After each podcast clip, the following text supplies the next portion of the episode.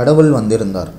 Part three முந்தைய வீடியோவை பார்க்காதவங்க கீழே டிஸ்கிரிப்ஷனில் பார்ட் ஒன் பார்ட் டூக்கான லிங்க் இருக்குது அதை கிளிக் பண்ணி பாருங்கள் கதை கேட்க பிடிச்ச உங்கள் ஃப்ரெண்ட்ஸுக்கு இந்த லிங்க்கை ஷேர் பண்ணுங்கள் சேனலை சப்ஸ்கிரைப் பண்ணாதவங்க சப்ஸ்கிரைப் பண்ணிடுங்க வாங்க கதைக்குள்ளே போகலாம்.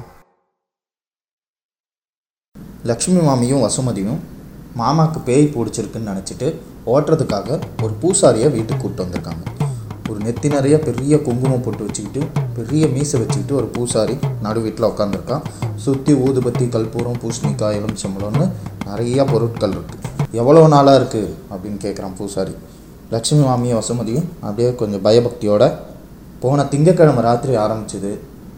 வெள்ளிக்கிழமை ரொம்ப உச்சமாயிடுத்து வீட்டுக்கு வர்ற வாழையெல்லாம் துரத்தி துரத்தி அடிக்க ஆரம்பிச்சிட்டார் அப்படின்னு சொல்கிறார் லக்ஷ்மி மாமி. கவலைப்படாதீங்கம்மா.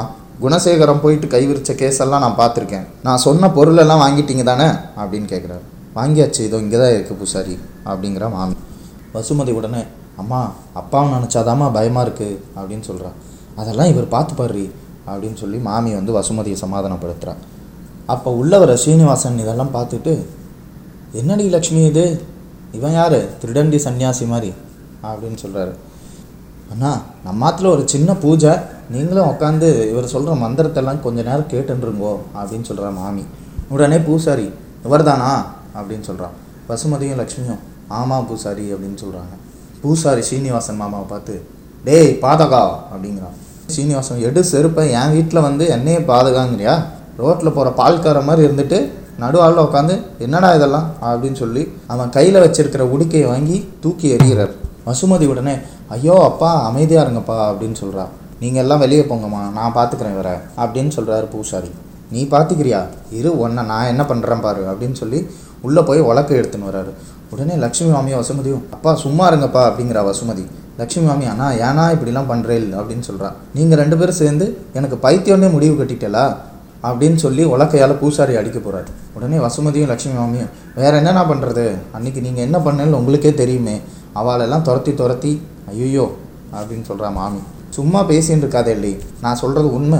உங்களுக்கு நம்ப முடியல. உங்களுக்கு நம்புறதுக்கு திராணி இல்லை. அதுக்கு நான் என்ன பண்ண முடியும்? அப்படின்னு சொல்லி உலக்கையை தூக்கின்னு போய் பூசாரி காலிலே ஒரு அடி அடிக்கிறார். பூசாரி பயந்து எந்திருந்து வீட்டுக்குள்ளேயே ஓடுறார். மாமாவும் உலக்கையை தூக்கிண்டு பூசாரி பின்னாடியே துரத்துறாரு. பூசாரி ஓடிண்டு காளி நீலி சூழி அப்படிலாம் சொல்லிட்டு ஓடுறான்.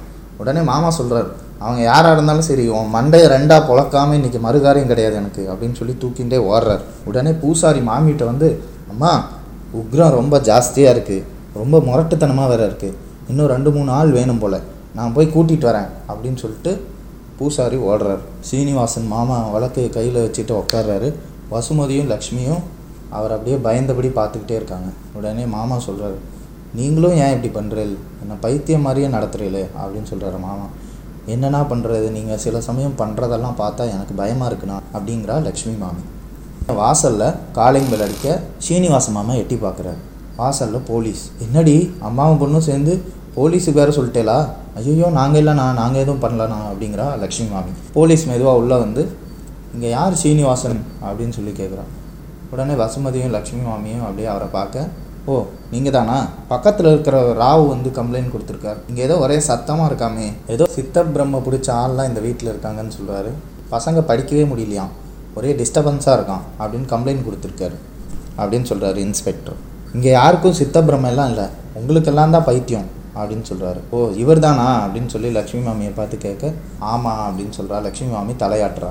அடி பாவி என்னை போலீஸில் காட்டி கொடுக்குறியடி அப்படின்னு சொல்கிறார் சீனிவாசன். உடனே இன்ஸ்பெக்டர் சொல்கிறார் ஹலோ மிஸ்டர் இதெல்லாம் மறைக்க முடியாது. பார்த்தாலே தெரியும். என் வீடு நான் சத்தம் போடுறேன். உங்களுக்கு என்ன? அப்படிங்கிறாரு ஸ்ரீனிவாசன் இவர் கூட பேசினா சரியாகாதுன்னு நினைக்கிறேன். லக்ஷ்மி மாமியை பார்த்து மேடம் நீங்கள் தான் இதெல்லாம் கொஞ்சம் பார்த்துக்கணும். பக்கத்தில் ஏதாவது டாக்டர் இருந்தால் போய் கூப்பிட்டு வாங்க. காமிப்போம் அப்படின்னு சொல்கிறாரு இன்ஸ்பெக்டர் உடனே வசுமதியும் பக்கத்தில் இருக்கிற டாக்டர் பார்க்க போகிறா வசுமதி எங்கே போகிற அப்படிங்கிறாரு. இன்ஸ்பெக்டர் உடனே நீங்கள் கம்முன்னு இருங்க மிஸ்டர் நீங்கள் போய் கூப்பிட்டு வாங்கம்மா அப்படிங்கிறாரு. இன்ஸ்பெக்டர் மெருவாக கேட்குறாரு சரி சொல்லுங்கள் என்ன நடந்தது? அப்படிங்கிறாரு. யூசி அன்னைக்கு சாயந்தரம் புக்கு படிச்சுட்டு இருந்தேன். என்ன புக்கு சயின்ஸ் ஃபிக்ஷன் புக்கு எதிர்கால மனிதன் பற்றி உடனே அது கண்ணு முன்னாடி நடந்துடுத்து ஒரு பெரிய ஸ்பேஸ் ஷிப்லேருந்து எதிர்கால மனிதன் வந்துட்டான் அப்படிங்கிறாரு சீனிவாசன். உடனே இன்ஸ்பெக்டர் எதிர்கால மனிதன். ஆ ஆமாம் அப்படின்னு தலையாட்டுறாரு சீனிவாசன். சரி மேலே சொல்லுங்கள் அப்படிங்கிறாரு. அதுக்குள்ளே வசுமதி டாக்டரை கூட்டிகிட்டு உள்ளே வரா. உடனே வணக்கம் ஸ்ரீனிவாசன் அப்படிங்கிறாரு டாக்டர் நீங்களும் வந்தாச்சா? இனிமேல் ஒரு லாயர் மட்டும்தான் வரணும் இந்த வீட்டுக்கு அப்படிங்கிறார் ஸ்ரீனிவாசன் கூப்பிட்டுட்டா போச்சு அப்படின்னு சொல்லி பக்கத்தில் வந்து அவர் கையை பிடிச்சி செக் பண்ணிவிட்டு சொல்லுங்க என்ன பிரச்சனை? எனக்கு ஒன்றும் பிரச்சனை இல்லையே நான் நன்னா இருக்கேன் அப்படிங்கிறார். உடனே டாக்டர் திரும்பி இன்ஸ்பெக்டர்கிட்ட பேஷண்ட் நார்மலாக தான் இருக்கார் போலையே அப்படிங்கிறார். உடனே இன்ஸ்பெக்டர் அவர் சொல்கிற கதையை கேளுங்க. ஸ்பேஸ் இப்போ வந்து தான் எதிர்கால மனிதன் வந்தானா அப்படிங்கிறார். சிம்பிளாக சொல்கிறேன் ஒரு ஆளை என்னால் பார்க்க முடியுது இவங்க யாராலையும் பார்க்க முடியல அப்படிங்கிறாரு. அவ்வளோதானா அவ்வளோதான் அப்படிங்கிறாரு. இப்போ அவன் எங்கே இருக்கான்? இப்போ இங்கே இல்லை ஒரு மணி அடித்தா வருவான். எங்கே அடிங்க? அடிக்கிறாரு. உடனே ஜோ வந்து உள்ளே வரான். வந்துட்டானா? அப்படின்னு கேட்குறாரு டாக்டர். ஆமாம் இங்கே தான் இருக்கான் அப்படிங்கிறாரு ஸ்ரீனிவாசன். டாக்டர் அப்படியே ஸ்ரீனிவாசனை பார்த்துட்டு ஸ்ரீனிவாசன் இது உங்கள் மனப்பிரமையில் உருவான ஒரு கற்பனை கதாபாத்திரமாக இருக்குமா? அப்படின்னு கேட்குறாரு இல்லையே தொட்டா ஷாக் அடிக்குது. தொட்டா ஷாக் அடிக்குது. ம் அப்படின்னு சொல்லி தலையாட்டுறாரு டாக்டர். அப்புறம் குய் குயின்னு சத்தம் வருது மண்டையில் ரெண்டு லைட் எரியுது. அப்படிங்கிறாரு. உடனே டாக்டர் பார்த்துட்டு இந்த மாதிரி கேஸ் நான் இது வரைக்கும் பார்த்ததே இல்லைம்மா.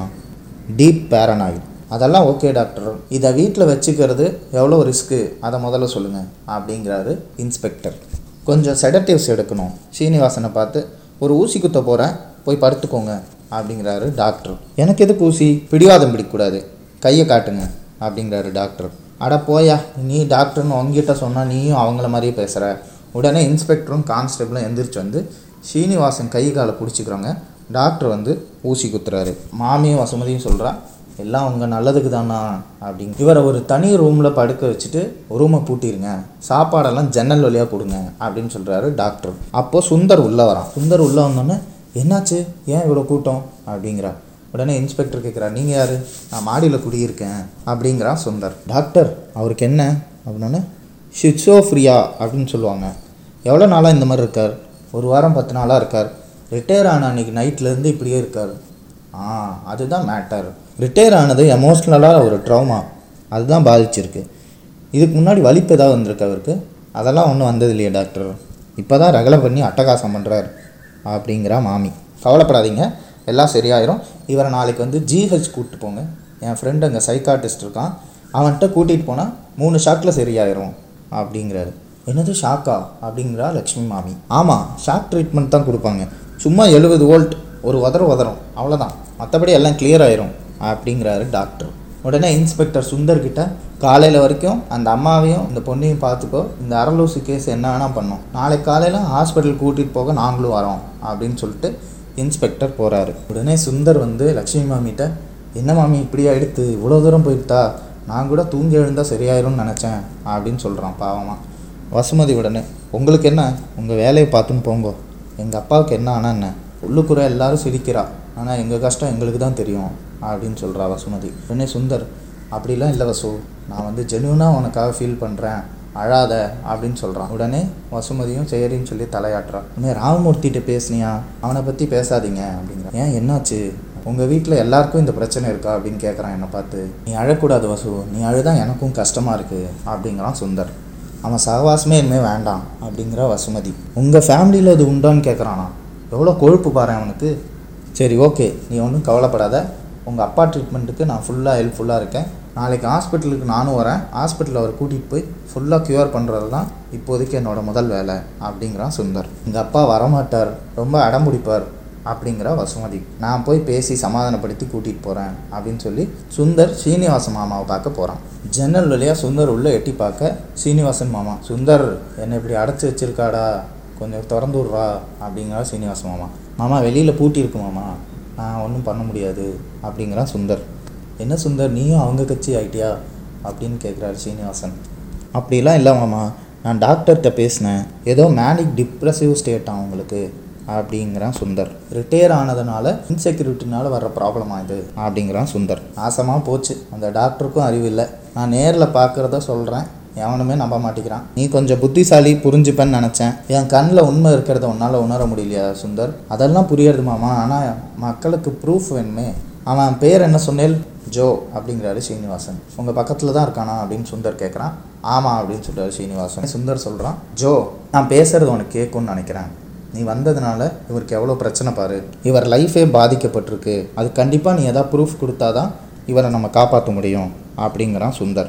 உடனே ஜோவும் பாவமாக பார்த்துட்டு நீங்கள் கேட்ட அந்த பர்மிஷன் கிடச்சிருச்சு அப்படிங்கிறான். உடனே சீனிவாச மாமா சொல்கிறார் சுந்தர் நீ கேட்ட பர்மிஷன் கிடச்சிருத்தான். அப்படியா? அப்போ எதாவது பண்ணி காட்ட சொல்லுங்க. உடனே சீனிவாசன் சொல்கிறாரு என்ன வேணும்னு சொல்லு நான் சொல்கிறேன் டேபிள் சேர் அப்படியே நகர்த்த சொல்லுங்க. உடனே சீனிவாசன் ஜோ இந்த டேபிள் சேர்லாம் கொஞ்சம் நவுத்தி காமி அப்படிங்கிறாரு.